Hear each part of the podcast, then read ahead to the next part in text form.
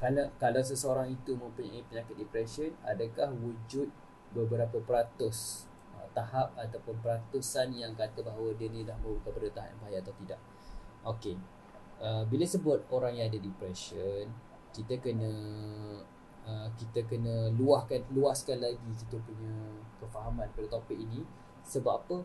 Sebab bila kata orang tu ada depression sebenarnya tu adalah ayat orang biasa. Uh, ayat orang umum yang kata bahawa oh aku ada depression. Oh dia ni ada depression. Itu adalah bahasa umum. Tapi kalau dia sudah berjumpa dengan pakar sudah buat penilaian dan sebagainya biasanya dia takkan ada istilah awak ada depression je tapi dia akan lebih mendalam lebih spesifik iaitu awak ada depression apa?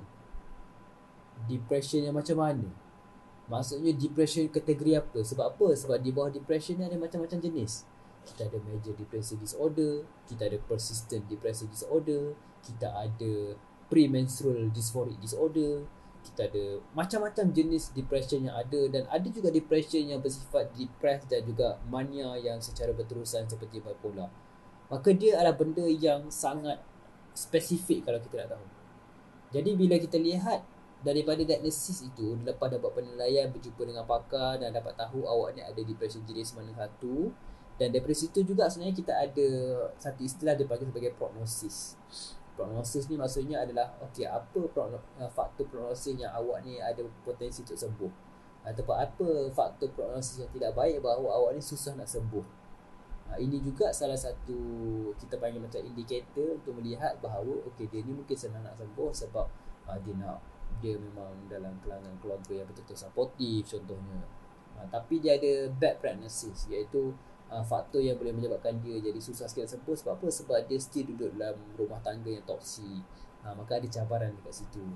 Maka dekat sini bila orang tu dapat kerawatan dia dah nampak apa diagnosis dia depression jenis apa. Dan daripada situ juga kita boleh nampak sejauh mana kemurungan dia tu mengganggu dia punya fungsi hidup. Ataupun how severe it is to affect the daily life function Affect life function ni maksudnya sejauh mana dia punya kemurungan tersebut mengganggu dia punya fungsi hidup. Sampai dia tak boleh makan ke, sampai dia tak boleh kelas ke, sampai dia tak boleh tidur ke, sampai dia punya hubungan rumah tangga jadi berkecai ke atau sebagainya. Maka sejauh mana kita melihat ini how severe it is to affect the daily function. Jadi kalau anda perasan, key point yang saya nak tekankan kat sini adalah sebenarnya perlunya berjumpa dengan pakar. Sebab kalau kita tak jumpa dengan pakar, kita tak dapatlah semua ilmu-ilmu ni. Kita tak dapatlah apa faktor-faktor ataupun uh, apa ni informasi-informasi yang kata bahawa kita ni ada macam ni, kita ni ada macam ni, kita ada macam ni, kau ada bad prognosis, uh, kau ada masalah ni, kau punya social kurang, kau punya depression kurang, kau punya uh, perlu makan ubat, kau makan ni. Semua ni adalah kita dapat melalui jumpa dengan pakar. Bukannya bila kita dengar orang bercakap, bila dengar sembang-sembang perkongsian, perkongsian ni bagus sebagai permulaan kepada untuk mendapatkan rawatan. Tapi step selepas itu adalah daripada anda. Anda perlu dapatkan bantuan kalau perlu. Sebab apa? Sebab kita nak dapatkan jawapan informasi yang itu. Okey? Harapnya ini membantu kepada soalan yang tanya tadi. Adakah depression ini mempunyai tahap-tahap berbeza? Dan daripada tahap berbeza itu adakah mempunyai peratusan sama ada mild, moderate atau severe? Memang kita tak nafikan. Ada je istilah kepada istilah seperti mild, moderate, severe. Tapi mild, moderate, severe biasanya merujuk kepada simptom yang datang lain.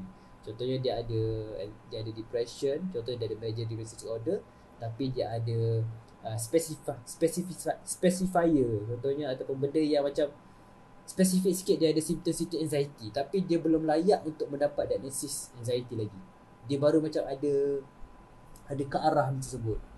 Ha, so daripada situ kita kata okay, simptom ni masih lagi peringkat mild atau peringkat simptom ni masih peringkat severe, uh, moderate dan sebagainya. Ha, tapi macam nak tahu, dia akan balik kembali balik kepada konsep asas lah, iaitu berjumpa dengan pakar dan dapatkan penilaian lengkap.